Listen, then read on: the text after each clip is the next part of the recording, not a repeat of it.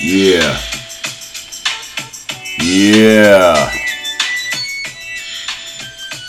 Yeah.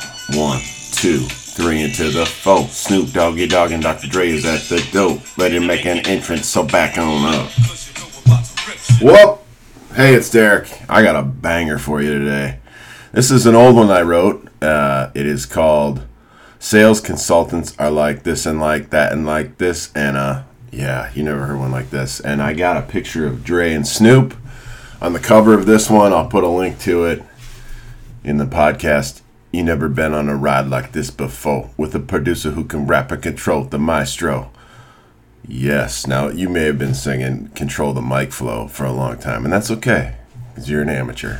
All right, hey, this isn't about insulting you, but maybe. Okay, so I'm going to read this one to you. I wrote this one in May of 2017, and here it goes. One, two, three into the four. In 1999, I sold a stack of CDs and a pair of Lucky Brand jeans to some guy I went to college with to impress a girl.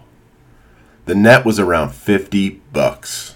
That's right, I sold my CDs and a pair of Lucky jeans for 50 bucks, of which I spent 5 on a low quality car wash. $10 on some grocery store daisies cuz roses were too much and some candy hearts. And the rest on potato skins and a salad at TGI Fridays. Best part about this story is that I spent 2 hours cleaning out a car that wasn't even mine with 50 cents I had to borrow from in between the seats. The potato skins I ordered had to be returned to the kitchen at dinner because they had sour cream on them. I know a lot of you guys like sour cream on your potato skins, but not me, okay? Nope, not cool. Ultimately, a month later, this girl I did my best to impress by selling my personal belongings to ended up dumping me The part that really gets me upset is I think she was seeing another guy. All right, I couldn't help myself with that Dumb and Dumber reference. In the end, my mom wasted 60 bucks on a pair of jeans I never wore, and this cat named Emery from the country of Turkey was head bobbing through the halls of Bethany Lutheran College to my Dr. Dre CD. Come on, guy! One could look at this experience and conclude that a man who sells his jeans and music is desperate, or possibly a grinder. Still, others may look at this experience and say, Derek is an innovator. Well, that's what I would say, anyways. If you think this story is absurd, you're right. It is. It's about as absurd as the current debate online regarding how a sales professional should sell. It reminds me of Snoop and Dre going back and forth over the day, like this and like that and like this, and uh, in the song Nothing But a G Thing, which you already know if you're listening to this blog still. Podcast, sorry. I read the blogs that I wrote. There's the constant debate over which techniques to deploy and which tactics to use. These debates primarily consist of traditional versus inbound sales and social selling versus cold calling. Article upon article, with comment after comment, agreeing and arguing about a question that will never be answered, let alone proven. Ironically, it's just a bunch of sales consultants starting to debate with each other's followers. I mean, look at the content on LinkedIn. It's just a bunch of salespeople selling to salespeople. When you peel back the layers of all the endless banter, has anyone in the middle of these debates ever sold anything? I'm taking the under on that bet. I'm taking the under big time.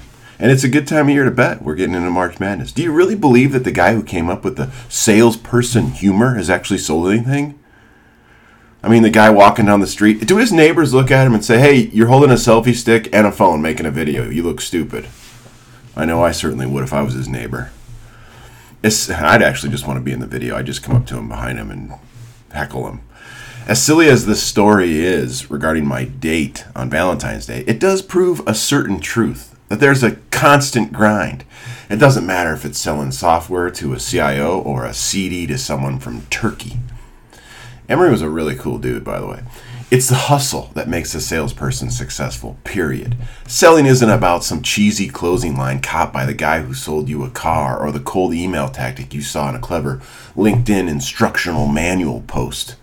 Ooh, that's ugly just saying it. It's certainly not a cold calling technique you think you've mastered. Bleh.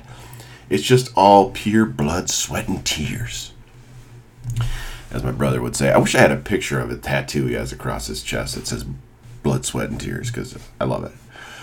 So, what does hustle even look like? Well, here's Gary Vee's take on the hustle, and it's very, very good. There's a link to a Gary Vee article here. Okay, it looks a lot like value. It's not just how you sell or the methods you practice, it's hey, do you even know what you're selling? For example, I recently had a meeting with a salesperson who told me that they didn't understand exactly what his company did after two years of working there. I'm ashamed to say it was the company I worked at. Fake it until you make it is a cliche that gives the word sales this negative connotation. I mean, how many salespeople are out there? Fake it till you make it. Some jackass sales manager telling you that. The best salesperson I ever encountered wasn't even a salesperson. He was just some guy that not only understood what he was selling and how to implement it, this person believed in the solution with all that he was. His confidence was contagious. You ever been around somebody that has extreme confidence? I mean, you start to sort of pick up on it. And the people he encountered all benefited from it. Product knowledge usually gets a bad rap because selling is centralized on asking great questions. Let me tell you something about product knowledge. It's 2022. You better know what's going on. It resembles production. Production in sales has nothing to do with standing on a ladder waiting for the alley oop to come along. I mean, we all got that friend who's faking everything, standing on top of a ladder, and then taking a video like he actually dunked the ball when he didn't. By the way, one of my life goals is to dunk, and I'm gonna. Until that happens, someone will always be doing the job for you. Make sure your resume is up to date because if that's the case, you're on the outs. It's truly one of a kind. If you spend all your time concerning yourself with being identical to someone else, you might be arrested for fraud. You might. Think about it. Or you just won't be remembered by anyone. Ooh, that burns. Typically, though, this means you're going to be a commodity. Nobody ever remembers the people that are the same as everyone else. Hate to break it to you. They remember the authentic ones. Put your efforts into being different. And don't just talk about it. Be like Roger. Roger's a connoisseur.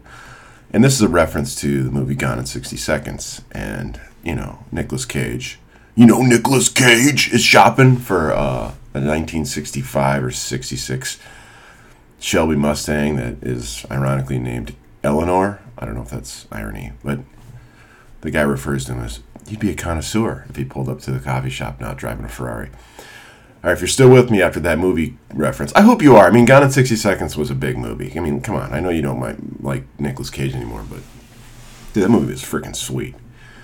As a former sales consultant and now a sales manager, well, sort of, I emphasize the significance of being yourself. My team, or you know, my team at the time, doesn't waste their valuable time looking like someone else on social media. My team doesn't spend their time composing cold emails that our marketing team could write. They don't ask boring questions about what somebody does. Hey, what do you do? And they certainly don't write blogs that read like an instruction manual. However, if I were to take a crack at it on this specific piece, here's my attempt. Three ideas to make your sales a G thing, or three reasons to believe and not believing every single sales trainer's thoughts on selling because they ain't never sold nothing. Whew.